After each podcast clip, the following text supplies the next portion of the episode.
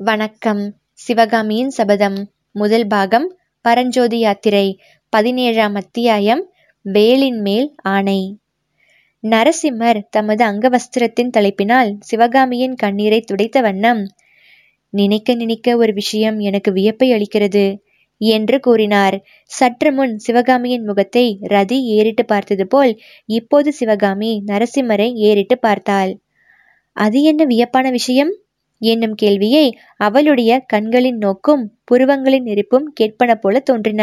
நரசிம்மர் சிவகாமியின் முகத்தை கண்களால் விழுங்கி விடுபவர் போல் பார்த்து கொண்டு கூறினார். மூன்று வருஷ காலத்திற்குள் உன்னிடம் ஏற்பட்டிருக்கும் மாறுதலைத்தான் சொல்லுகிறேன். உனக்கு ஞாபகம் இருக்கிறதா சிவகாமி? சக்கரவர்த்தியும் நானும் அந்த நாளில் உங்கள் வீட்டுக்கு வருவோம். என்னை கண்டதும் நீ கொஞ்சமும் கூச்சமோ தயக்கமோ இல்லாமல் ஓடி வருவாய். என் கைகளை பிடித்து கரகரவென்று இழுத்து கொண்டு போவாய். நம் இருவருடைய தந்தையரும் ஒரு பக்கம் பேசிக்கொண்டிருக்கும் போது நாம் இன்னொரு பக்கத்தில் கொட்டம் அடிப்போம். சில சமயம் நான் உன்னை எனக்கு பரதநாட்டியம் சொல்லிக் கொடுக்கும்படி கேட்பேன். நீ சொல்லிக் கொடுக்க முயல்வாய். எனக்கு நன்றாய் வராது. அதை கண்டு நீ கலகலவென்று சிரிப்பாய். உன்னுடைய முல்லைப்பல் வரிசையை பார்த்து நான் மதிமயங்கி நிற்பேன். இன்னும் சில சமயம் நாம் இருவரும் ஓடிப்பிடித்து விளையாடுவோம். சில சமயம் ஆயனர் அமைந்த கற்சிலைகளுக்கு மத்தியில் நீயும் ஒரு சிலையைப் போல் அசையாமல் நிற்பாய். நானும் வேண்டுமென்றே உன்னை சிலையாக பாவித்துக் கொண்டு மேலே போவேன். உன்னுடைய சிரிப்பின் ஒளியை கேட்ட பிறகு திரும்பி பார்த்து உன்னை பிடித்துக் கொள்வேன். அகப்பட்டு கொண்டாயா சிவகாமி தேவி? என்று பாடுவேன். இப்படியெல்லாம் நாம் விளையாடுவதை பார்த்து நம்முடைய தந்தைமார்களும் சந்தோஷப்படுவார்கள். அதெல்லாம் ஒரு குதூகலமான கனவு மாதிரி இப்போது தோன்றுகிறது. பிரபு நான் ஏதோ மாறி போனதாக சொன்னீர்கள். எந்த விதத்தில் மாறியிருக்கிறேன்? என்று சிவகாமி கேட்டாள். நல்ல வேலை ஞாபகப்படுத்தினாய். எனக்கு பதினாறு பிராயம் பொருத்தியான போது சக்கரவர்த்தி என்னை தேச யாத்திரைக்கு அழைத்துச் சென்றார். தெற்கே சித்தர் மலையிலிருந்து வடக்கே நாகார்ஜுன மலை வரையில் நாங்கள் யாத்திரை செய்தோம். மேற்கே காவிரி நதியின் ஜனனஸ்தானம் வரையில் போயிருந்தோம். யாத்திரையை முடித்துக்கொண்டு நாங்கள் திரும்பி வருவதற்கு மூன்று வருஷம் ஆயிற்று. அந்த மூன்று வருஷம் எனக்கு மூன்று யுகமாக இருந்தது. என்றாள் சிவகாமி. மூன்று வருஷம் கழித்து நான் திரும்பி வந்து மறுபடியும் உன்னை பார்த்தபோது நீ பழைய சிவகாமியாகவே இல்லை. தேவ சபையிலிருந்து அரம்பையோ ஊர்வசியோ வந்து ஆயனர் வீட்டில் வளர்வதாகவே தோன்றியது. உருவ மாறுதலை காட்டிலும் உன்னுடைய குணத்திலும் நடவடிக்கையிலும் காணப்பட்ட மாறுதல்தான் எனக்கு அதிக வியப்பை அளித்தது. என்னை கண்டதும் நீ முன்போல் ஆர்வத்துடன் ஓடி வந்து வரவேற்கவில்லை. கலகலப்பாக பேசவில்லை. தூண் மறைவில் மறைந்து கொண்டு நின்றாய். நான் உன்னை பார்க்கும்போது நீ வேறு பக்கம் திரும்பிக் கொண்டாய். நான் உன்னை பார்க்காத சமயங்களில் கடைக்கண்ணால் என்னை பார்த்து கொண்டிருந்தாய். தப்பித்தவறி நம் கண்கள் சந்திக்கும் சமயம் உடனே தலையை குனிந்து கொண்டாய். உன்னுடைய கலீர் என்ற சிரிப்பு மறைந்துவிட்டது. சில சமயம் உன் கண்களில் நீர் ததும்பி நிற்பதை கண்டேன். ஒரு காரணமும் இல்லாமல் நீ பெருமூச்சு விடுவதை கேட்டேன். எல்லாவற்றையும் விட அதிக வியப்பை எனக்கு அளித்தது என்னவென்றால் என்னை அறியாமல் நானே சில சமயம் பெருமூச்சு விடத் தொடங்கினேன். என்று நரசிம்மர் சொன்னபோது சிவகாமி கலீர் என்று சிரித்துவிட்டாள். நரசிம்மர் மீண்டும் தொடர்ந்து கூறினார். என் உள்ளத்திலும் ஒரு மாறுதலை கண்டேன். இரவும் பகலும் சதா சர்வ காலமும் உன்னுடைய நினைவு என் இருதயத்தில் குடிக்கொண்டது. அந்த நினைவு இன்பத்தையும் வேதனையையும் ஏக காலத்தில் அளித்தது. எப்பேற்பட்ட முக்கியமான காரியத்தில் ஈடுபட்ட போதிலும் உன்னை என்னால் மறக்க முடியவில்லை. இந்த நிலைமையில் இந்த தாமரை குளக்கரையில் ஒரு நாள் நாம் தனியாக சந்தித்தோம். மூன்று வருஷம் உன்னை வந்து பார்க்காமல் இருந்ததற்காக நீ என்னை சண்டை பிடித்தாய். கடைசியில் உன்னை மறப்பதில்லை என்று கையடித்து சத்தியம் செய்து கொடுக்கச் சொன்னாய். எனக்கு சிரிப்பு வந்தது. உன்னை ஒரு கணமும் மறக்க முடியாமல் நான் திண்டாடிய திண்டாட்டம் எனக்கல்லவா தெரியும்? ஆனாலும் உன்னுடைய மன திருப்திக்காக சத்தியம் செய்து கொடுத்தேன். அதன் பிறகு இன்றுதான் நாம் இந்த குளக்கரையில் சந்திக்கிறோம். ஒருவேளை நீ இங்கு இருக்க மாட்டாயா என்ற ஆசையினால் வந்தேன். வந்து பார்த்தால் நீ இங்கே இருக்கிறாய். நம்முடைய உள்ளங்கள் தான் எப்படி ஒத்திருக்கின்றன? என்று சொல்லி நரசிம்மர் நிறுத்தினார். இவ்வளவெல்லாம் சொன்னீர்கள். நான் முதலில் கேட்ட கேள்விக்கு மட்டும் மறுமொழி சொல்லவில்லை. என்றாள் சிவகாமி. என்ன கேள்வி அது?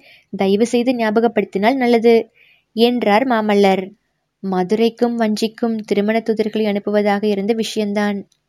நரசிம்மர் லேசாக சிரித்துவிட்டு அது உண்மைதான். மகனுக்கு கல்யாணம் செய்ய வேண்டும் என்று எந்த தாயாருக்குத்தான் எண்ணமில்லாமல் இருக்கும். என் தாயாருடைய ஏற்பாடு அது. ஆனால் நான் சக்கரவர்த்தியிடம் என் மனநிலையை தெரியப்படுத்த சந்தர்ப்பத்தை எதிர்நோக்கி கொண்டிருந்தேன். அதற்குள் இந்த யுத்தம் வந்து அதற்கு அவசியமே இல்லாமல் செய்துவிட்டது என்று கூறினார். பிரபு எனக்கு என்னவோ நிம்மதியில்லை மூன்றரை வருஷத்துக்கு முன்பு இருந்தது போல் நாம் இருவரும் குழந்தைகளாகிவிடக் கூடாதா என்று தோன்றுகிறது. இல்லை சிவகாமி மறுபடியும் குழந்தைகளாவதற்கு ஒரு நாளும் சம்மதிக்க மாட்டேன். அதற்கு இரண்டு முக்கிய காரணங்கள் இருக்கின்றன. முதலாவது தேவி சிவகாமியை பார்த்த பிறகு குழந்தை சிவகாமியை நான் விரும்ப முடியாது. இரண்டாவது காரணம் சக்கரவர்த்தி இப்போதே நான் போர்க்களம் போவதற்கு ஆட்சேபிக்கிறார். நான் குழந்தையாய் இருந்தால் சம்மதிப்பாரா? பிரபு தாங்கள் கூட உண்மையாகவே போர்க்களம் போவீர்களா? என்று சிவகாமி கவலையுடன் கேட்டாள். அவசியம் போவேன். என் தந்தையுடன் அதை பற்றித்தான் மூன்று நாளாக வாதம் செய்து கொண்டிருக்கிறேன். நூறு வருஷ காலமாக அந்நியர்கள் காலடி வைக்காத பல்லவ சாம்ராஜ்யத்தில் இன்று சலுக்கர்கள் படையெடுத்திருக்கிறார்கள். அவர்களை துவம்சம் செய்து புத்தி புகட்ட வேண்டாமா? பிரபு அதற்கு பல்லவ சைன்யங்கள் இல்லையா? படைத்தலைவர்கள் இல்லையா? தாங்கள் ஏன் போக வேண்டும்? பல்லவ சைனியங்கள் அந்நியர்களை எதிர்த்து வீரப்போர் புரியும் போது நான் என்ன செய்வதாம்? அரண்மனையில் உட்கார்ந்து அறுசுவை உண்டி அருந்தி அந்த மாதர்களுடன் சொக்கட்டன் ஆடிக்கொண்டிருக்கட்டுமா? அப்படி நான் இருந்தால் ஆயனர் மகளின் காதலுக்கு பாத்திரமாவேனா? சிவகாமி கூறினாள்.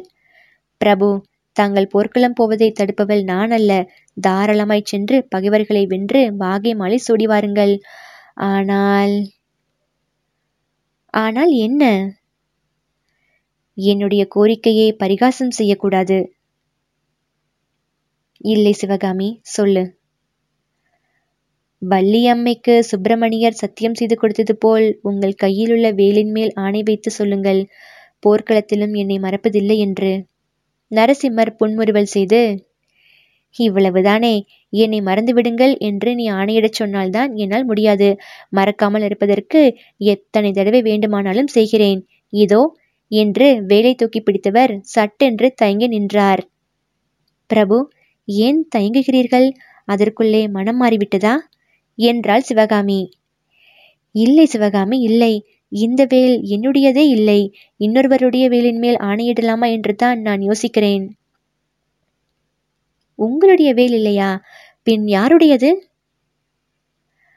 அரங்கேற்றத்தன்று மதயானையின் மேல் வேல் எறிந்து ஆயனரையும் உன்னையும் தப்புவித்தானே? அந்த வீர வாலிபனுடையது. அந்த மகாவீரனை நேரில் கண்டு அவனிடம் கொடுக்க வேண்டும் என்று வைத்திருக்கிறேன். அப்புறம் அந்த வாலிபனை நீங்கள் பார்க்கவே இல்லையா? என்று சிவகாமி கேட்டாள். மூன்று நாளாக நாடு நகரமெல்லாம் தேடுகிறோம். அவன் மட்டும் அகப்படவில்லை. பிரபு அவன் இருக்கும் இடம் சொன்னால் எனக்கு என்ன தருவீர்கள்? என்று கேட்டாள் சிவகாமி. அவன் இருக்கும் இடம் உனக்கு தெரியுமா? சீக்கிரம் சொல் சிவகாமி. உனக்கு என்னையே தான் கொடுத்திருக்கிறேனே. வேறு என்ன தரப்போகிறேன்? அந்த வாலிபன் இப்போது எங்கள் வீட்டில் இருக்கிறான்.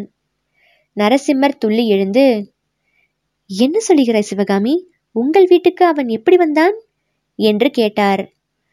முன்னே உங்களிடம் சொன்னேன் அல்லவா? ஒரு புத்த பிக்ஷு அடிக்கடி வந்து அப்பாவையும் என்னையும் வடநாட்டுக்கு வரும்படி அழைத்து கொண்டிருக்கிறார் என்று அந்த நாகநந்தி அடிகள்தான் அழைத்து கொண்டு வந்தார்.